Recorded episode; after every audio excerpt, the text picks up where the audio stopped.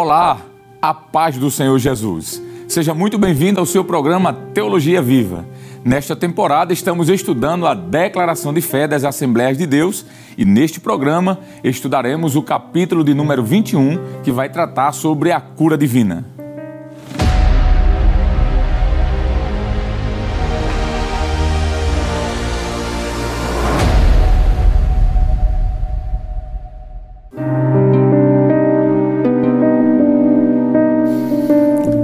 A promessa bíblica da cura divina provém da inaudita graça de Deus para com o pecador e tem sido uma das marcas que identifica a pregação pentecostal ao redor do mundo. A cura divina não cessou após os dias apostólicos. Ela permanece à disposição daqueles que creem na palavra de Deus, cumprindo assim uma gloriosa finalidade como parte da pregação das boas novas de salvação. A promessa da cura divina é um sinal da manifestação de Deus entre os homens. Foi dessa forma que os milagres marcaram o ministério terreno de Cristo como sinais de sua messianidade. João 2, 23, 4, do 46 a 54 e 6, verso 1 e 2. Onde quer que o mestre chegasse, suas operações sobrenaturais convenciam as pessoas a crer nele como o enviado de Deus, introduziam na atual dispensação a pregação do reino de Deus entre os homens. Mateus 4, 23, 9 e 35. Esses sinais tinham como finalidade autenticar que Jesus era o Filho de Deus. João 3 e 2. É tanto que no episódio da cura do paralítico, relatado em Lucas 6, do 17 ao 26, isso ficou sobejamente demonstrado, pois antes mesmo de curá-lo, o Senhor concedeu-lhe o perdão de seus pecados, causando furor nos fariseus por considerarem tal declaração uma blasfêmia. Assim, a cura do enfermo diante do povo foi da parte de Jesus apenas um sinal de sua autoridade divina para perdoar pecados. Concernente ao ministério da igreja, a cura divina é um sinal que aponta para a salvação, ou seja, sempre terá como objetivo levar as pessoas a crerem que, mais importante do que a cura em si mesma, é a salvação da alma.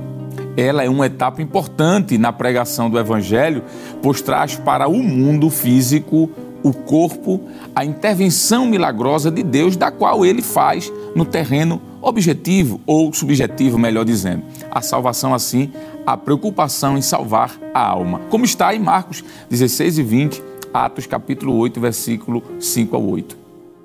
No entanto, ela, a cura, não pode ter prioridade sobre a salvação nem se transformar na parte mais importante da mensagem da pregação do Evangelho, como se a cura divina, isto é, a saúde, fosse o maior objetivo a ser alcançado pelo ser humano da parte de Deus.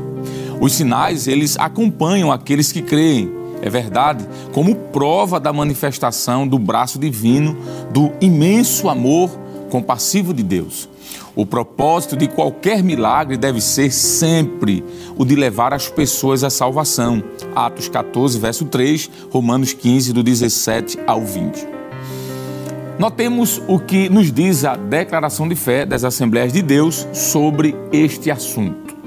Diz assim o texto: cremos, professamos e ensinamos que a cura divina é um ato da soberania, graça e misericórdia divina. Mateus 14, 14, Marcos 1, do 40 ao 41. Que através do poder do Espírito Santo, Atos 10, 38 e Lucas 4, 18 e 19, restaura física e ou emocionalmente aqueles que demonstram fé em Jesus Cristo.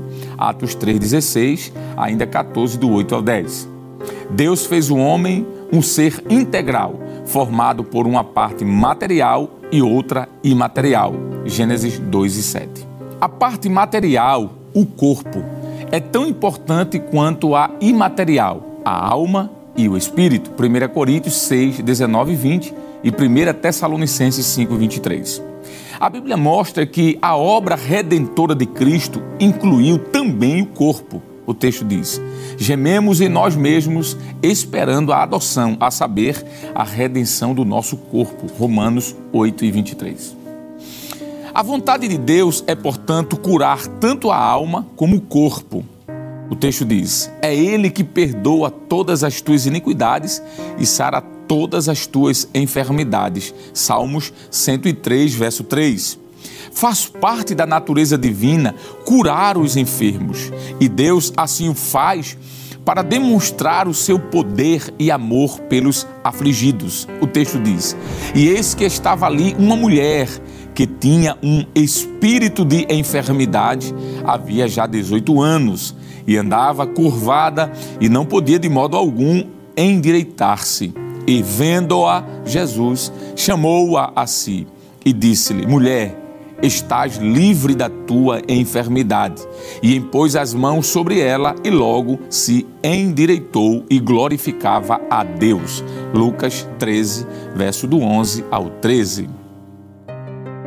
Vejamos então o que nos diz a Declaração de Fé das Assembleias de Deus sobre este assunto da origem da enfermidade. As Escrituras ensinam claramente que as doenças e as mortes são resultado da entrada do pecado no mundo. O texto diz: pelo que como por um homem entrou o pecado no mundo, e pelo pecado a morte, assim também a morte passou a todos os homens, por isso que todos pecaram. Romanos 5:12. As doenças e enfermidades existem como consequência da queda e da desobediência humana. A Bíblia diz: e ordenou o Senhor Deus ao homem, dizendo: de toda árvore do jardim comerás livremente, mas da árvore da ciência do bem e do mal, dela não comerás, porque no dia em que dela comeres, certamente morrerás. Gênesis 2, 16 e 17. Há doenças que são consequências de um pecado específico. O texto diz: depois Jesus encontrou-o no templo e disse-lhe: eis que já estás são, não peques mais, para que te não suceda alguma coisa pior. João 5,14. Todavia, nem toda doença e enfermidade são decorrentes de um pecado pessoal. A palavra de Deus diz: e passando Jesus, viu um homem cego de nascença, e os seus discípulos lhe perguntaram, dizendo: Rabi, quem pecou, este ou seus pais, para que nascesse cego? Jesus respondeu: nem ele pecou, nem seus pais, mas foi assim para que se manifestem nele as obras de Deus. João 9, do 1 ao 3. Temos ainda o exemplo do patriarca Jó, que demonstra claramente que a sua enfermidade não foi causada por nenhum pecado cometido, mas por um propósito divino. A Bíblia diz: então Satanás respondeu ao Senhor e disse: pele por pele, e tudo quanto o homem tem dará pela sua vida. Estende, porém, a tua mão e toca-lhe nos ossos e na sua carne, e verás se não blasfema de ti na tua face. E disse o Senhor a Satanás: eis que ele está à tua mão, poupa, porém, a sua vida. Jó capítulo 2, verso do 4 ao 6. As Escrituras ensinam que existem doenças e enfermidades que são resultados da ação direta de Satanás e de seus demônios. O texto diz: e havendo-se eles retirado, trouxeram-lhe um homem mudo e endemoniado. E expulso o demônio, falou o mudo. E a multidão se maravilhou, dizendo: nunca tal se viu em Israel. Mateus 9, do 32 ao 33. O outro texto diz: e não convinha soltar desta prisão no dia de sábado esta filha de Abraão, a qual há 18 anos Satanás mantinha presa? Lucas 13, 16. Enquanto outras são apenas resultados de nossa condição humana, eu digo a enfermidade, a condição pós-queda, porque a Bíblia nos diz assim: não bebas, mas água só, mas usa um pouco de vinho por causa do teu estômago e das tuas frequentes enfermidades. 1 Timóteo 5, 23. A Bíblia ela ensina que Deus, na sua soberania, Ele pode permitir que uma doença nos alcance. O texto diz: e vós sabeis que primeiro vos anunciei o evangelho estando em fraqueza da carne, e não rejeitastes, nem desprezaste isto, que era uma tentação na minha carne. Antes me recebestes como um anjo de Deus, como Jesus Cristo mesmo. Gálatas 4, do 13 ao 14. O apóstolo Paulo, ele ainda nos fala de outro caso, quando ele disse assim: Erasto ficou em Corinto e deixei Trófimo doente em Mileto, 2 Timóteo 4 e 20. E em situações específicas, nós podemos dizer que o Senhor, ele pode usá-la, a enfermidade, até como um instrumento de correção, porque o texto diz assim: examine-se, pois, o homem a si mesmo, e assim coma deste pão e beba deste cálice, porque o que come e bebe indignamente, come e bebe para a sua própria condenação, não discernindo o corpo do Senhor. Por causa disso, há entre vós muitos fracos e doentes, e muitos que dormem. 1 Coríntios, capítulo 11, 28 ao 30. Mais uma vez, notemos o que nos diz a Declaração de Fé das Assembleias de Deus sobre a cura divina na Antiga e na Nova Aliança. Deus prometeu curar o seu povo na Antiga Aliança. O texto diz assim: E disse, se ouvirdes atento a voz do Senhor teu Deus, e fizerdes o que é reto diante dos seus olhos, e inclinares os teus ouvidos aos seus mandamentos, e guardares todos os seus estatutos, nenhuma das enfermidades porei sobre ti, que pus sobre o Egito, porque eu sou o Senhor que te sara. Êxodo 15, 26. A cura fazia parte da aliança que Deus estabeleceu com o seu povo Israel lá no Monte Sinai. O texto diz: Servireis ao Senhor vosso Deus, e Ele abençoará o vosso pão e a vossa água, e eu tirarei do meio de ti as enfermidades. Êxodo 23 e 25. A obediência às exigências da aliança produzia cura, enquanto a não observância de seus preceitos trazia doenças. O texto diz: Será, porém, que, se não deres ouvidos à voz do Senhor, teu Deus, para não cuidares em fazer todos os seus mandamentos e os seus estatutos, que hoje te ordeno, então sobre ti virão todas estas maldições e te alcançarão. Deuteronômio 28 e 15. Ainda, o Senhor te ferirá com a tísica e com a febre e com a quentura e com o ardor e com a secura e com a destruição destas sementeiras, e com a ferrugem, e te perseguirão até que pereças. Deuteronômio 28 e 22. A Bíblia mostra que a lei da retribuição do pecado e de suas consequências é uma realidade bem documentada na Antiga Aliança. A palavra diz: Eu dizia, Senhor, tem piedade de mim, sara minha alma, porque pequei contra ti. Salmos 41 e 4. Todavia, nem sempre as doenças e as curas da Antiga Aliança estão condicionadas ao princípio de causa e efeito. Como exemplo, como já foi mencionada, a doença do patriarca Jó e o consequente sofrimento, eles não ocorreram em razão de seu pecado pessoal, mas sim da maldade de Satanás contra ele e contra o próprio Deus. O texto diz: E disse o Senhor a Satanás: Observaste o meu servo Jó?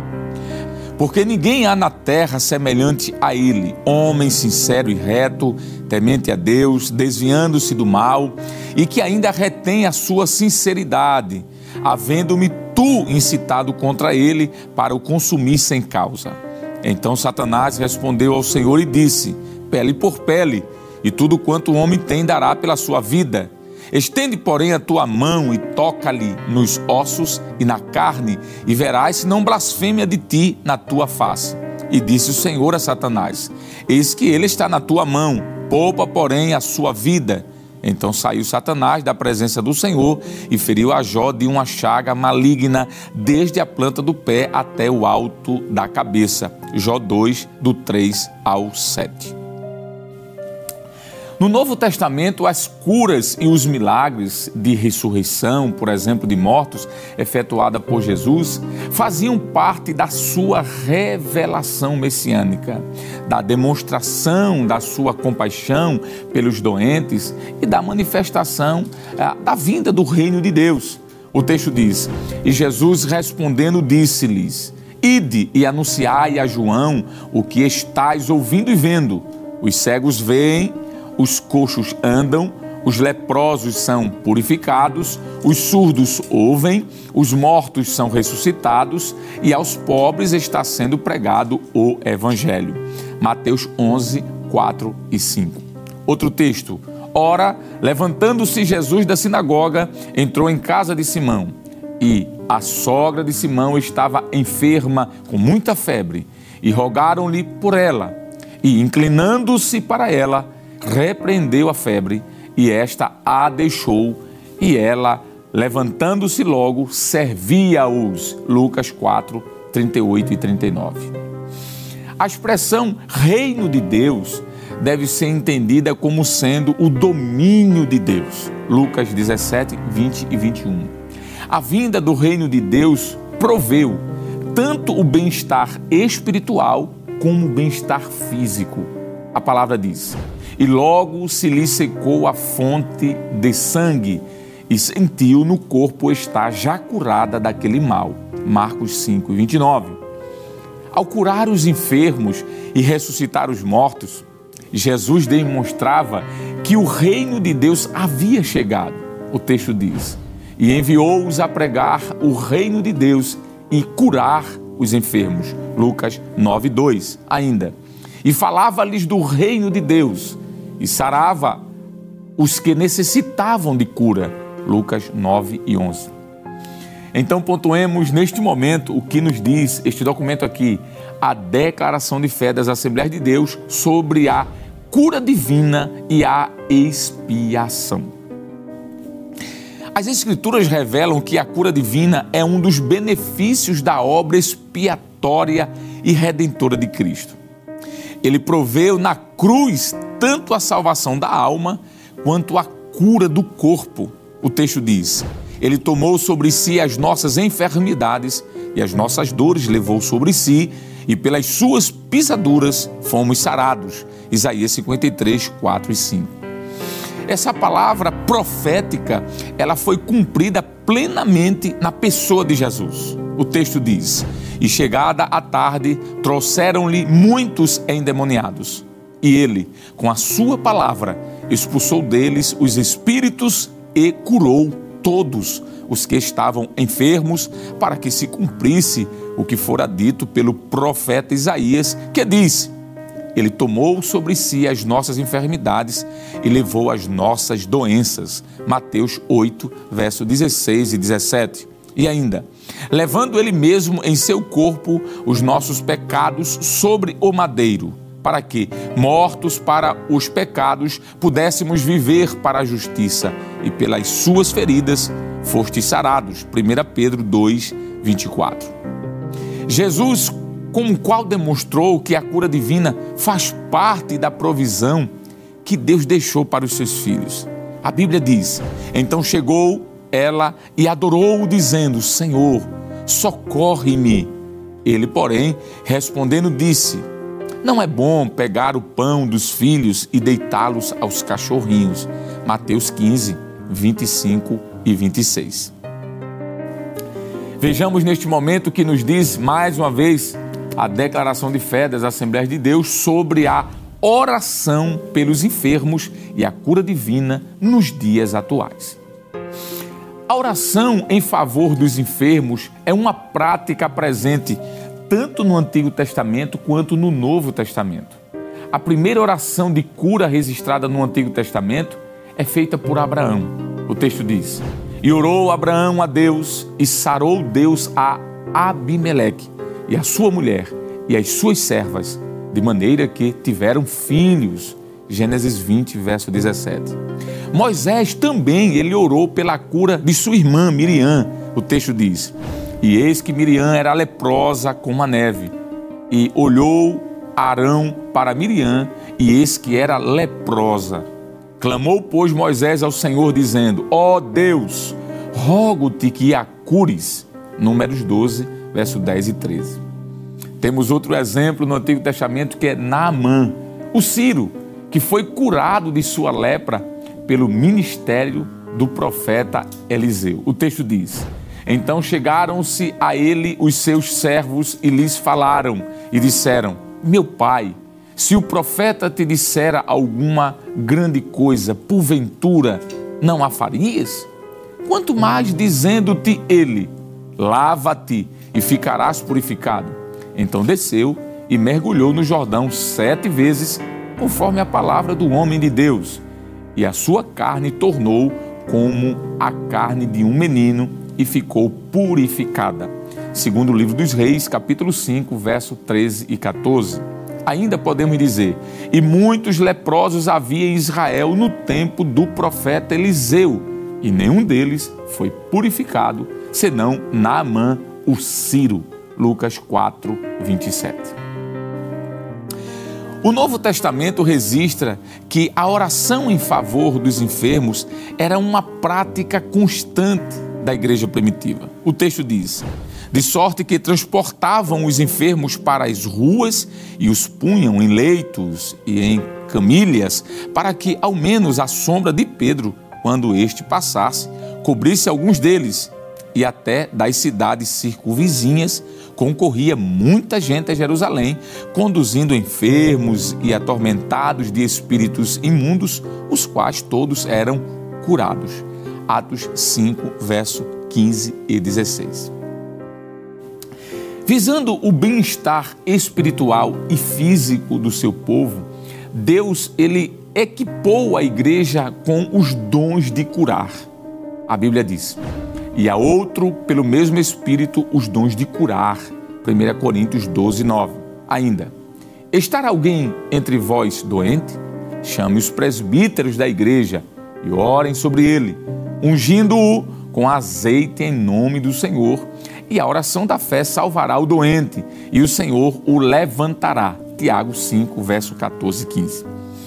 A oração pelos enfermos não entra em conflito com o tratamento médico, jamais. O rei Ezequias, por exemplo, foi curado de uma úlcera após ter uma pasta de figos posta sobre a sua enfermidade, mostrando assim a importância da medicina e dos remédios.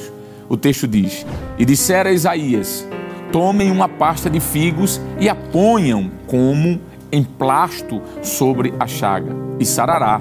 Isaías 38, 21. O Senhor Jesus reconheceu o valor da medicina e dos médicos, quando ele disse: Jesus, porém, ouvindo, disse-lhes: não necessitam de médico os sãos, mas sim os doentes. Mateus 9, e verso 12. O apóstolo Paulo aconselhou Timóteo a beber um pouco de vinho misturado ali com água, com fins terapêuticos. Diz o texto: não bebas mais água só, mas usa um pouco de vinho por causa do teu estômago e das tuas frequentes enfermidades. 1 Timóteo, capítulo 5, versículo 23. O apóstolo Paulo tinha entre seus colaboradores um médico que lhe acompanhava. A Bíblia diz: saúda-vos, Lucas, um médico amado. Colossenses 4 e 14.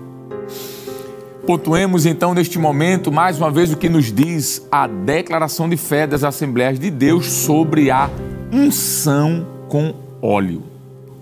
A ministração da unção com óleo sobre os enfermos é uma doutrina do Novo Testamento ensinada e incentivada como prática de fé para os crentes. Diz o texto: estar alguém entre vós doente, chame os presbíteros da igreja e orem sobre ele, ungindo-o com azeite em nome do Senhor. Tiago 5 e 14. A unção sobre os enfermos era um ritual comum nos tempos bíblicos do Novo Testamento. Os discípulos, por exemplo, usavam a unção com óleo desde os dias do ministério terreno de Jesus. A Bíblia diz: e ungiam muitos enfermos com óleo e os curavam. Marcos 6 e 13. A ênfase, entretanto, não está no azeite, mas sim na oração da fé, que salva o doente. O texto diz, e a oração da fé salvará o doente, e o Senhor o levantará, e se houver cometido pecados, ser-lhe-ão os perdoados. Tiago 5:15. A única unção estabelecida como prática na igreja foi esta, a unção com óleo, ministrada somente sobre os enfermos. Essa é uma prática exercida nos moldes do Novo Testamento, sendo, portanto, efetuada somente pelos que exercem a liderança da igreja. Entre nós, por exemplo, assembleanos, à luz das Escrituras, é claro, esta ação de ungir com óleo, ela é praticada apenas por presbíteros, evangelistas e pastores. Podemos afirmar que não há, em toda a extensão do Novo Testamento, qualquer indício de que a promessa da cura divina tenha sido restrita apenas à era apostólica. O livro de Atos, que narra os primeiros anos de existência da igreja, por exemplo, está pontilhado de curas milagrosas, inclusive na última viagem do apóstolo Paulo em direção a Roma, Atos 28, do 7 ao 9.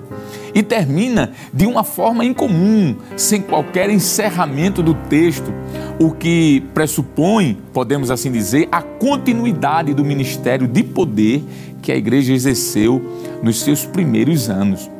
Hoje, o Senhor Jesus ainda quer curar os enfermos. O próprio Jesus deixou claro que os seus discípulos, através dos tempos, eles teriam a mesma autoridade para realizar as mesmas obras que ele, Jesus, fez de curas. João 14, do 12 ao 14. Por outro lado, o escritor da Epístola aos Hebreus afirma que o Senhor não mudou, mas permanece o mesmo para sempre. Hebreus 13 e 8. O apóstolo Tiago, por sua vez, traz aos crentes três orientações condicionadas, podemos dizer assim, a nossa comunhão com Deus. Primeiro, estará alguém doente entre vós? Ore. Segundo, estará alguém contente? Cante louvores. E terceiro, estará alguém entre vós doente? Chame os presbíteros da igreja e orem sobre ele, ungindo-o com azeite em nome do Senhor. E a oração da fé salvará o doente e o Senhor o levantará. E se houver cometido pecados, ser-lhe-ão perdoados. Tiago 5, do 13 ao 16. A cura divina é para os que creem, Marcos 16, verso 17 e 18. Jesus deixou de realizar muitos milagres por causa da incredulidade do povo, Mateus 13, 58. Assim, muitos deixam de receber essa cura ou qualquer outro milagre por não exercitarem a sua fé no Senhor, quando, segundo a Bíblia, é por meio dela que nos aproximamos de Deus na certeza de que Ele galardoa qualquer que o busca, Hebreus 11 e 6.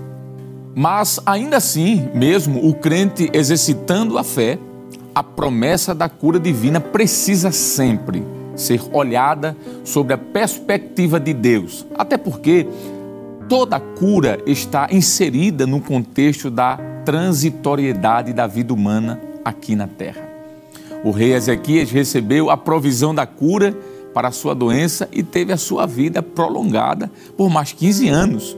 No entanto, o seu dia de se encontrar com Deus também chegou, como qualquer outro. Segundo o livro dos Reis, capítulo 20, verso do 1 ao 7 e verso 21. Deste modo, a cura divina, além de servir como um sinal conducente à salvação, cumpre sempre algum propósito divino em nossas vidas antes de irmos ao encontro do Senhor. Isso nos deve levar, claro, a refletir quando somos curados sobre a razão pela qual o Senhor interveio de maneira milagrosa em nosso inteiro ser. Que propósito teve em nos devolver outra vez a saúde e o que Ele espera de nós como resposta ao milagre? Seja qual for a circunstância, a promessa da cura divina tem por fim, primeiro e último, glorificar a Deus como soberano Senhor de toda a terra, conforme João 9, do 1 ao 3. Então, eu espero que você esteja gostando de estudar a Declaração de Fé das Assembleias de Deus E no próximo episódio veremos o capítulo de número 22 da Declaração, onde falaremos sobre a segunda vinda de Cristo. E que a graça do nosso Senhor e Salvador Jesus Cristo, o grande amor de Deus, o nosso eterno e bondoso Pai, a comunhão e as divinas consolações do Espírito Santo estejam sobre todos nós agora e para sempre. Amém e amém.